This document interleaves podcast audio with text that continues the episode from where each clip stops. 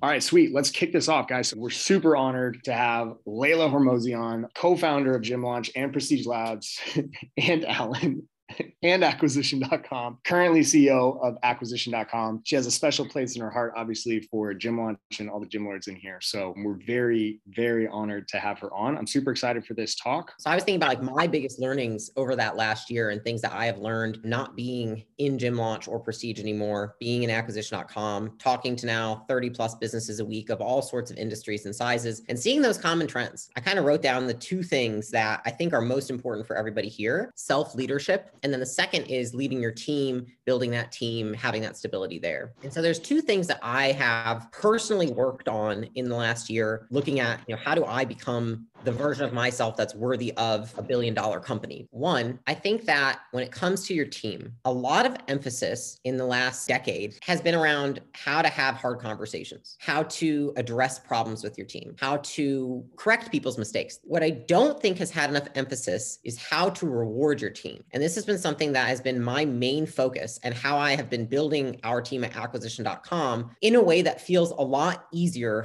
than I've built in the past. And I look to why didn't I see this sooner? Or, you know, what was it that was preventing me from seeing this? And I don't think that I realized how much of a difference it makes. But I think what happens a lot of times we get into business, we're so concerned about the fact that usually in the beginning, we're a lot easier on people. And we have to hone in on how do we have those hard conversations? How do we tell people they're not meeting our standards? How do we hold people accountable? I think we can save ourselves a heck of a lot of effort if we focus on what we reward. And so I've taken a different approach as to how I give feedback and how I manage the entire team we have here. And it's much more reward focused. So rather than thinking, how do I give this person critical feedback? I instead will say, when is a time though that maybe they have exhibited some of a trait that I want to see more of? Because usually when you're giving someone negative feedback, it's usually that you're not seeing something that you want to see in order for them to do the job. Instead of me thinking about all the times they missed that thing, I think of what are all the times they did do that thing? They did show that behavior. They did show that one trait that I need from them. And then I reward them for it and I recognize them for it and I put that label on them that they are good at that thing. And I have noticed that that has been the most effective thing that I could possibly do rather than holding people accountable saying, hey, this is where you sit and you're just really far away from the top. Instead, I approach it with, hey, you're so close. Look, you've only got these few things that you need to work on, and then you're a 10 out of 10. I think that you'll be an absolute powerhouse. When you frame it that way, nobody's scared. Nobody feels any sort of like, oh, you're going to fire them, nothing like that. Their behavior changes so much faster because what gets rewarded is what is reinforced. The reason this is so fucking hard is because our brains always want to find the problems. But if you challenge yourself to find the good things in the people and the times that they have exhibited the thing you want to see more of, then you're much more likely to help them succeed because if they can borrow the belief that you have in them and they feel that you truly believe they can do it, they believe, they're like, Leila believes I can do it. So I must be able to do it. When someone on your team is failing, they know and they feel shitty. All they're doing in their mind all day is creating this list of evidence as to why they suck. And so your job as a leader, like a true leader, is to create the list of evidence as to why they don't suck. Now, the second thing,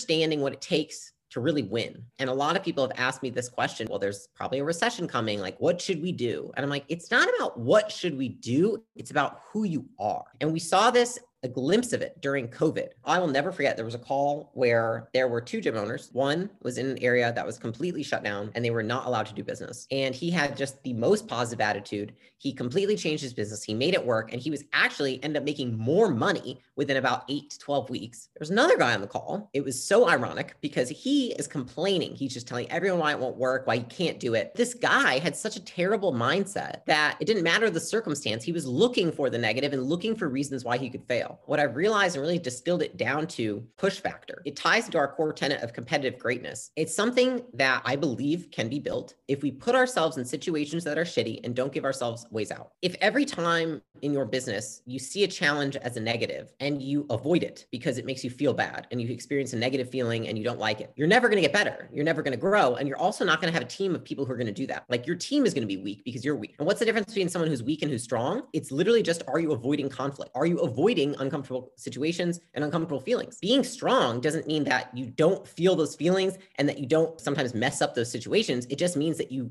still go through them. Can they find a way to actually get good at being stressed? People assume, oh, well, maybe they're not stressed. That's why they're so good at being competitively great. They're just better at being stressed than you are. You're terrible at being stressed. I think the best way to build that muscle is to just start today with something that's making you uncomfortable, something that you've been fucking avoiding, and go do it so you can prove to yourself that you're not that way. You can prove to yourself that you are competitively great. Because I think it starts with doing the small things and eventually it spreads. We're gonna take Nick, top three things to do when looking to scale business to seven figures and exit. The biggest thing that people don't want with a, a business at seven figures, because that's considered a pretty small business, is inconsistency. So a lot of the times people want to sell their business, but they're extremely volatile at seven figures. So I would say the first thing is making sure that you're consistent in terms of are you driving consistent sales? Do you have consistent LTV? Do you have consistent churn? Like people don't like seeing big up and down months. Now, seasonality is definitely accepted, but volatility is not. And so that's one of the first things in a smaller business what people look for. The second thing is how much relies on the founder. The only reason that, you know, we were able to, you know, sell majority like we're still very vested in Gym Launch is because, you know, we were able to pr- put in a succession plan. Like nobody wants to buy a business that comes with a founder because we know what everybody also knows is that most founders when they get a check, they check out. And so now I don't think that's everybody, but I think a lot of people are that way. And so if you want to sell your business, I think that you have to have a team that is not not just maintaining your business without you, but able to grow your business without you. And that's the biggest difference is people like, well,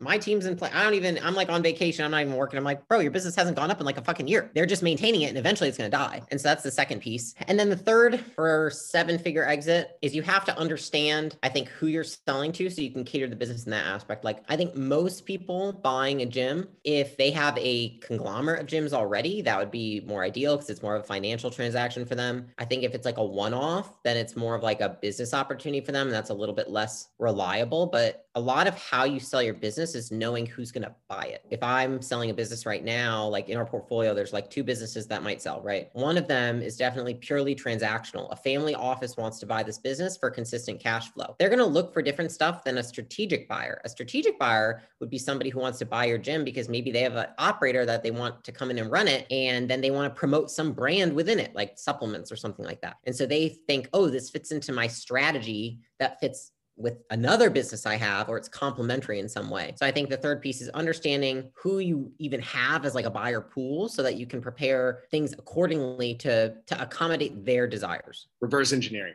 Yeah. Andrew asked, what are some of the best ways you have found to reward staff members?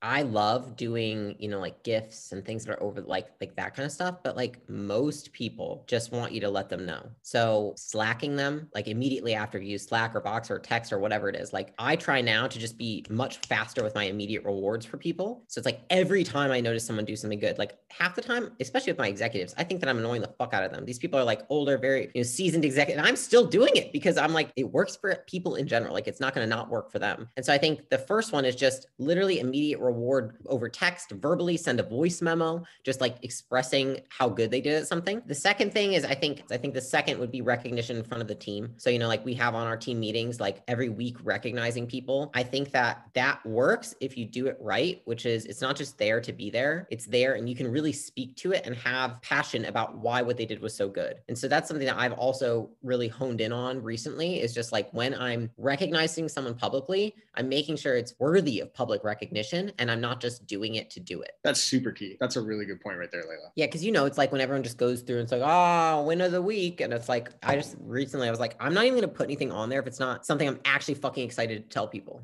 Yeah. It's like, cool, you you woke up and you have a heartbeat today. Yay, you're winning. That's not really a win right there. Yeah, it is a win because we're living, but there's also a piece of it where it's like you didn't actually do anything stellar. So, yeah, exactly. Got it. Okay. Here's another one. This is not team related, so this is a slightly different one. Definitely more strategic on this piece. Would you buy a building for your gym? Why? Why not? Obviously, with today's uh, interest rates, prices, real estate market, as well as the macroeconomic situation? I wouldn't because I'm fucking horrible at real estate. Just atrocious. Like every decision I've made has been horrible. So like as good as I can be at business, I'm that bad at real estate. So me, no. If you are good at real estate, you understand it and it's something that you do. Maybe you've grown up around real estate, you have people that know about like if you feel comfortable with it, then you have to know yourself. You know what I mean? Like if you feel comfortable with it and you're like, I understand this, I understand real estate, I understand my options if the worst case scenario happens, which is always how I make decisions, which is what's the worst case scenario if I buy the building? And could I live with that worst case scenario? If you can, then maybe it's a good decision for you. For me, I just tend to uh, eventually end up with the worst case scenario on all real estate and I just hate my life for it. So I just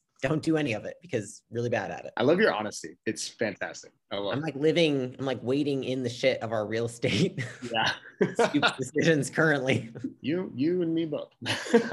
so Ariel said, how do you get, this is a good one right here. There's two actually back to back, which I think are phenomenal. How do you get your team ready to ascend into sales, for example, and get their reps in real time without sacrificing sales? There's not a like yes or no, like yes, they should take all their at bats with real people or no, they should not, and you should never sacrifice sales and it should all be simulated. I think it's a balance. I think setting a standard for I will give a person X amount of calls, and if they are not able to close them, then I will pull them off calls and we will simulate until I see improvement, and then I will put them back on calls, and then until they get to X percentage of people closed. At least that that's how I did it a long time ago, which was every day I would give a person like a new rep a certain amount of calls. And then if they like bombed it, I'd be like, hey, I'm going to take you off calls for the next couple days. I'm just going to take them. You're going to shadow me. And then I'll put you back on once I feel like you've picked up more of the knowledge. And that's just kind of a conversation between you and that rep. Then I'd put them back on one, maybe two, see how they do. And then if they do well, give them more. So it's really a dichotomy you've got to manage. It's not going to be one way or the other. You just have to decide what your acceptable level of risk is in terms of how much money are you willing to lose training somebody. And that's different for everybody. It's also, there's no right or wrong. I think it's like, obviously, you want to lose as little as possible, but you have to understand that you're always going to lose money training people. It's very rare you don't. So I think you just have to say, what's my acceptable level of risk given the financials of my business right now? I would say for most gym owners in the situation, they have to have a very short leash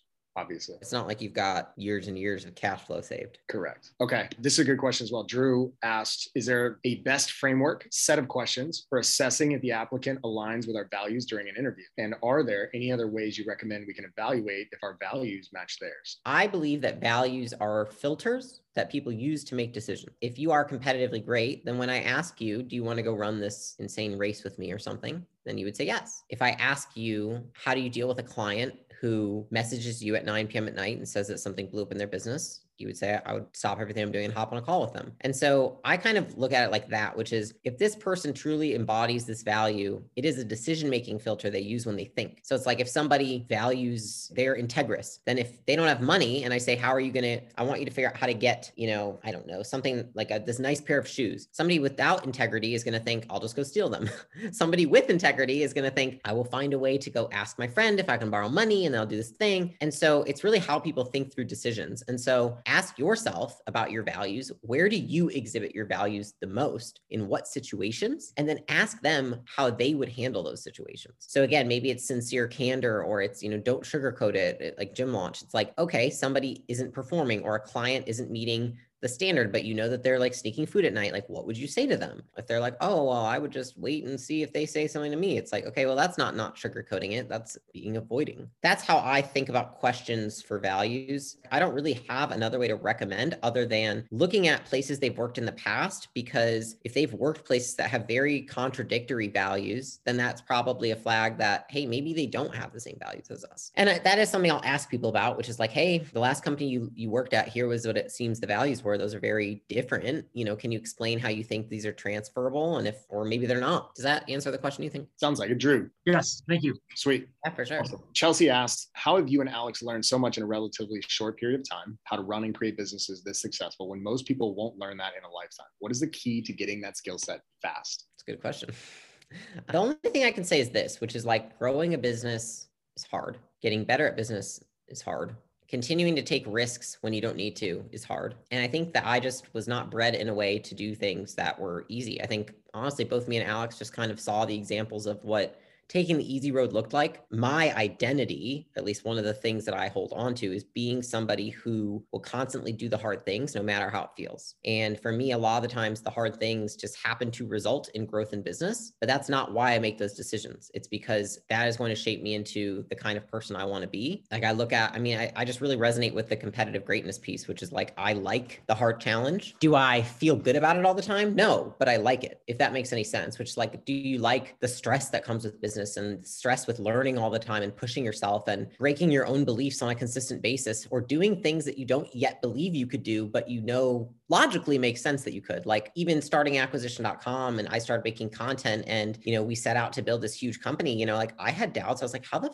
fuck am I going to hire people that have the experience building a company of this size when I'm fucking 28 when we, or 29 when we started it? And I don't have the experience. Like they how am I going to get them to work for me? You know, I still had doubts, but I was like, I mean, what am I going to do? not try. Like that's just not who I am. And so, you know, I just go into everything with like the utmost willingness to fail because I would rather fail. And we have, you guys have seen us for a long time. We've failed plenty of times along the way. And we've talked about those failures. You know, there's things that we've done that we've just ate shit. But I just know that that's a prerequisite for success. Like failure is. And I think that I don't let failure, and neither does Alex, like if we fail at something, we do not let us it prevent us from trying again. Even if that failure has me feeling awful or terrified or embarrassed or humiliated, like I know that I don't want to be ruled by my feelings. Like I want to be pulled by the desire of who I want to become. I don't want to be ruled by these feelings that don't really mean anything and are just, you know, human reactions that we were born with.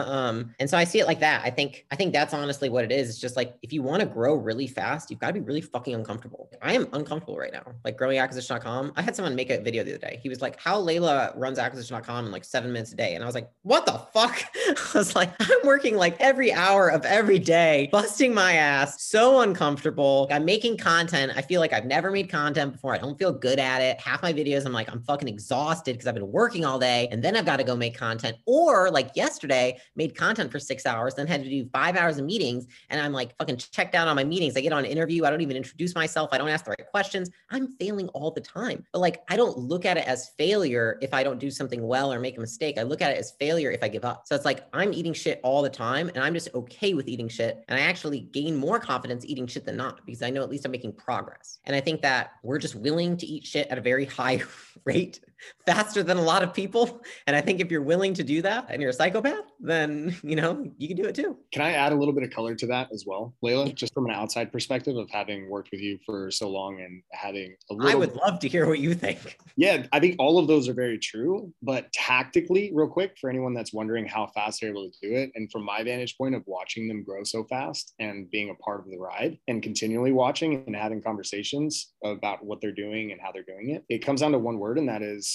sacrifice. And because there's going to be a sacrifice on either side. And so the reason they're able to do that is because they're sacrificing something else to spend the time needed in order to learn the skill sets and fail and fail faster and learn faster and move forward. So there's a trade off. There's always going to be a trade off in like your time being spent.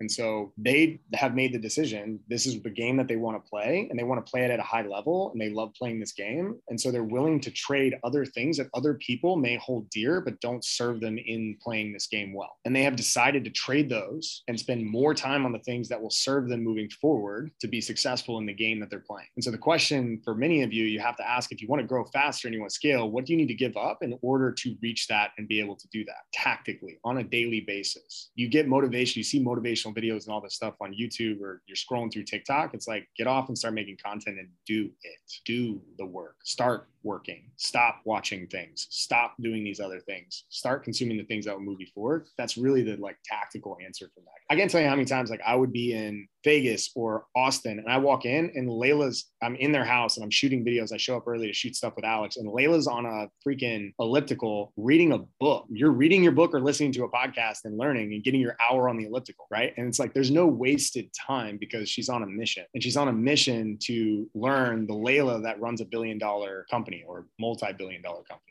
right? And she has a mission and she's she's going to do that. And so she also understands that there's sacrifices on that. So tactically speaking, for many of you, if you're in that position, it's something I've had to learn big time. And it was really cool to watch you and Alex do that. And I learned a lot just from being around y'all. That's a good point. I mean, you know, like a big thing that people, I don't even think about it, but like, you know, people are like, why don't you guys have kids?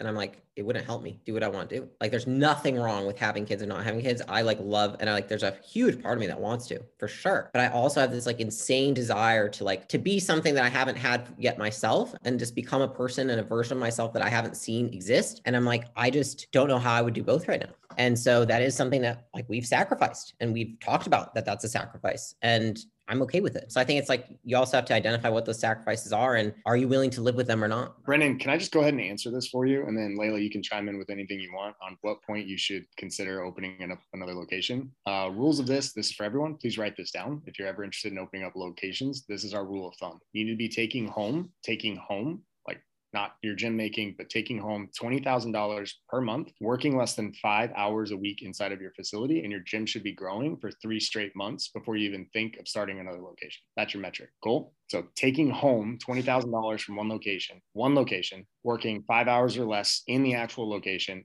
and it's still able to grow without you, not just maintain, but grow without you. And it needs to happen for a full quarter, not just one month. Anything else you'd add to that, Leila? Or you... No, I'm just like, and then what? Yeah. You know, like you open another location and then what? Like, what's the, I would just ask you, like, why? What's the, what's the outcome? that you want from having another location? Is there another way that you could get that outcome? And then the question is not what do I do? What's my next step? But what's my what's five steps from now? What after you have the two locations? Is it another and another? Or like you have to have that, what is five years out look like so that you can know if the decisions you're making are getting you closer or farther away. Love it. How do you suggest best time frame and format? I totally fucked up form performance reviews for this quarter. So I'm literally like, I like the template I used is like I completely messed them up. So what I would say you should do is the best way that I've seen them done is you take someone's job description and you basically take the responsibilities that they have and then there's a section where you rate them and then they rate them. And then you take the behaviors or the you know results that they're driving and then you rate them and they rate them. So it all ties back to like that's why i think job descriptions are important is because i use them to basically measure someone's success in a company or not measure their success. And i typically would have the employee fill it out first and then i will fill it out and then we'll go over it together. Now frequency wise i think that if you're really small team sometimes you don't need quarterly sometimes you could do it every six months if you're growing quickly and there's a lot going on and you don't don't have a chance to have those developmental conversations, maybe you should do it every quarter. And I think that usually they take about 60 minutes to do each. I like to have a meaningful conversation. I typically ask myself going into each one, like, what's the one thing, like the one feedback, the one thing that if I tell this person, it's like the unlock for them. Like, I think I already said that earlier, but like, that's what I'm always thinking about with performance reviews. Like, not how am I going to tell them they fucking suck, but like, how, what's the one thing that if they do this, they'll be that much more powerful. And I actually got that question. It was inspired by Lewis Howes because we went to dinner with him and he said, Leila, he's like super passionate. He's a really nice guy. If anyone was wondering, he was like, if Alex could do one thing to become more powerful, what would that one thing be? And I was like, that's a good question. And so I stole that and now I've been putting it into performance reviews. That's awesome. I love it. All right, Dr. Cam. He says, I've done a lot of coaching with clients on resilience, but I've never really thought to look at it with myself or my biz. When it comes to the mindset and working through the hard things, number one, how do you identify when it's a real issue versus a false perception? And two, how do you determine if you need to work it out alone or lean on others? The first one, in terms of identifying if it's a real issue or a false perception, is I usually, if you look up like cognitive biases or like um, distorted thinking, that's where I think I filter most of my stuff through. Like I literally go like, am I thinking in an all or nothing fashion? Am I catastrophizing? Am I overgeneralizing? Like I run through in my mind those cognitive biases, and if it checks the box for more than one, which usually does, then I'm like, oh, okay. Usually it's a false perception. And it's really interesting because we went to an event that was like a really small event with Tony Robbins, and he talked about that. And he said something that I thought was really powerful, which is you can either change your procedure or you can change your perspective. One is much harder to change than the other, and that is your procedure. Changing circumstances is much harder than changing our perspective on things. And so I've taken much more of an approach of most of the time when I'm working through a mindset thing, it's that I have the wrong frame. Like I'm framing something incorrectly. Maybe I'm like, oh, there's something wrong with me. There's something wrong with this situation. There's something wrong with this person. Like it's almost like we're thinking there's something wrong when it's like maybe that's just who I am. That's just what this is. And sometimes I'll tell Alex, like, God, what's wrong with me? I was thinking this the other day. And he goes, Yeah, well, you are weird. and I'm like, What? And then he's like, So fucking what? You're weird. Like, do you want to be like everybody else? And I'm like, No, I don't. So I think sometimes too with that, if it is like, okay, maybe it's not a false perception, right? And it's just something, then it's okay, let's look at the circumstance and how can I affect that? I would say nine times out of 10, it's a false perception. It's cognitive bias working in some way. And to determine if I need to work out alone or lean on others, that's a tough one. I think you've got to think through for yourself. I tend to only utilize myself, Alex, and Trevor with anything that I'm thinking through. I do a lot of self study in terms of like around my mindset, around like I've studied all different forms of therapy and I do them on myself just because I have, I think that like with anything, when you ask for help from like an outside source, whether it's a mindset coach or a life coach or a therapist or anything, I mean, there's just as many bad ones as good ones. and I am very protective of my mental space. And I don't trust a lot of people to speak things into me. And I don't think that many of the times they're accurate. Kind of like if you go to the doctor, it's like the first thing they want to do is tell you what's wrong with you, right? I avoid the doctor at all costs. I typically, if I'm trying to work through something, will do my own research and find a method that I think is going to be useful for me in terms of like retraining my ways of thinking, which is usually what it is. And so I've just tried a lot for myself. So I don't, I think leaning on others, if anything, like I lean on Alex, but besides that, I don't trust many people with that, letting them into my mental space. I would if I really needed to, and I felt like there was somebody who were equipped. But I think the sad thing is, especially like knowing someone as smart as Trevor, a lot of people aren't that equipped. That's super important to protect that space. Yeah. And, you know, like I, you know, I mean, most people, if I have opened up to people, they're like, oh, you work way too much. We've got to get some balance. We've got to do all this shit. And I'm like, why is this a problem? This is not what I'm aiming to do. So, if anything, my whole life, when I have gone to people, they just tell me why something's wrong with me. I just don't accept that answer. I think that that's, I don't want to be normal anyways. Ain't nobody got time for that. Ain't nobody got time for normal. I love it. Do you guys want to have Leila answer another question? Do y'all want another question? Leila, you want to do another uh, question? Yeah, I'm down. Leila, let's do this one. I actually really like this question. Wayne asked this What's the biggest lever in a business that needs to be pulled in order to make an impact? Wearing so many hats, you are pulled addressing so many positions. It's hard to see what's the most important. I mean, I feel like nobody's going to find this one to be odd for me, but I think how much you pour into your team. You, as a business owner, can never do everything. And so every time that I feel overwhelmed or like I'm being pulled in too many directions, I just know that I'm not pouring into my team enough. I should always be finding ways that I am taking my constraints and making them their opportunities. Because if the things that I barely have time for, why am I not pushing them onto someone and training them on how to do it and helping them grow in their role? I think that it's often overlooked. But if you look at, you know, like I just read a book recently that McKinsey talked about, you know, the the, the focuses of a CEO, and more of them are people than not.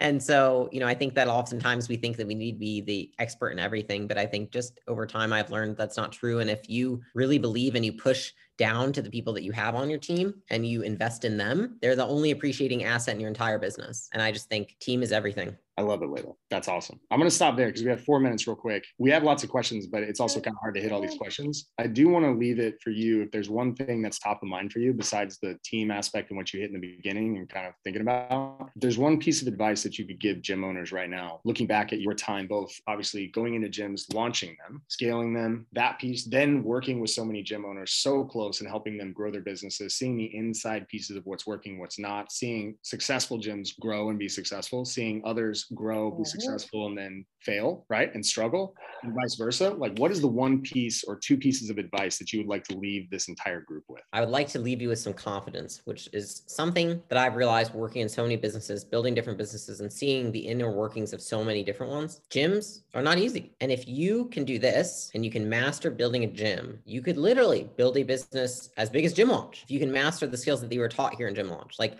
the things that are being taught in gym launch are the same things that need to happen in a hundred million dollar business. It's just a different scale and it's a different level. I always look at myself as if I can make this opportunity and I can maximize this one, I can maximize my skill set and I can completely milk the opportunity I currently have, then I'm also setting my future self up for success. And so I would look at it that way, whether it means you want more you know you want to do a franchise someday or corporate owned or you want to do a different business. Like i think for a lot of people or you want to own a gym forever. Either one doesn't matter it's fine it all is personal preference. But i think that just understanding like i think a lot of people think like oh what's it like to you know run acquisition.com i'm like i do the same shit you guys do. It's just a different business. Like it, it sounds crazy but it, it's true. It's just a little bit different it's a little bit different culture and a little bit different of clients and things like that. But like the basics that you do in gym launch and you learn here are what apply to any other business. And so so if for any reason you're like, I'm struggling here, I would just encourage you, like, figure it out now because these problems exist in every business and they just come in a different costume almost. And so I see a lot of people like the people who do end up giving up in an opportunity or in a business. I just think it's really sad because the people who give up only give up to then start a different business or a different vehicle to then confront the same problems at a different point in time. And so you know make the best of what you have here the opportunity you have to make yourself better given the tools you have like these are not these skill sets you could do so many things with. And if you can hone it on now and make your gym excellent then i think that you set your future self up for success. Love it. Can i add to that confidence real quick for anyone that's wondering about this? I started exactly where everyone is at. I started and the skill sets that i learned being a client first and then simply being a, a, low level employee here and working through multiple different levels of the company all of those things that i learned i literally just started listening to what alex and leila were saying first as a client started implementing those skill sets and acquiring those and started thinking through the same way they start looking at things and started applying those to my personal life applying them to business. Then i got to get in started learning more about this and somehow i'm now in a position where i have a title that's cool to the outside world. But if I can give you confidence on this side, it's like, hey, I literally started exactly where all of y'all are at and keep pushing, keep stacking skills, and keep working. There is hope. Because, like, if you look back at me like eight years ago, you'd be like, what in the world are you doing? Trust me. You'd be like, there's no way. And it's a shout out to Alex and Leila and the entire team and a lot of people along the way. What's really cool is those a lot of people along the way, for many of you right now, you're along the way right now and you're on that journey and we're here. Those lots of people are us right now that are willing to pour in that time and help you acquire the skills and do the things that you need to to be the leader in your community so that you can impact more people, you can change more lives and make the money that you need to. And so lean into that. If you guys want to come and hang out with a whole bunch of really cool gym owners and you want to come hang out with our staff, you want to come meet Alex and Layla and all that stuff, go grab, grab your tickets. Those of you that have grabbed your tickets, drop a one in the chat real quick. If you've grabbed it, I know Mariko grabbed some. Sweet. I love it. I love y'all. I cannot, I seriously cannot wait to see y'all in person. This is amazing. Those of you, real quick, Leila, I just want to say thank you so much for coming on. You are so busy right now. This is probably the busiest time of the quarter for you. So, you to take the time to come here and talk to everyone, I really appreciate it. So, thank you so much. For those of you guys, also please drop a huge thank you in the chat for Leila. If y'all took pictures or whatever, post them on social media, tag her, say thank you, put them on your stories. Um, but seriously, thank you. Loved your wisdom always um, and your honesty. So thank you for coming on. I appreciate you guys. And I just, I will always have like gym owners in my heart is like what I love. I love you guys. I'm excited to see you guys at the event. Can't wait. Awesome. Appreciate y'all. If you guys have questions, I'm going to go live in the group real quick and you guys can drop more questions about the event um, in that and we can answer those and make sure that we get you covered. So appreciate y'all. Go crush, go change more lives.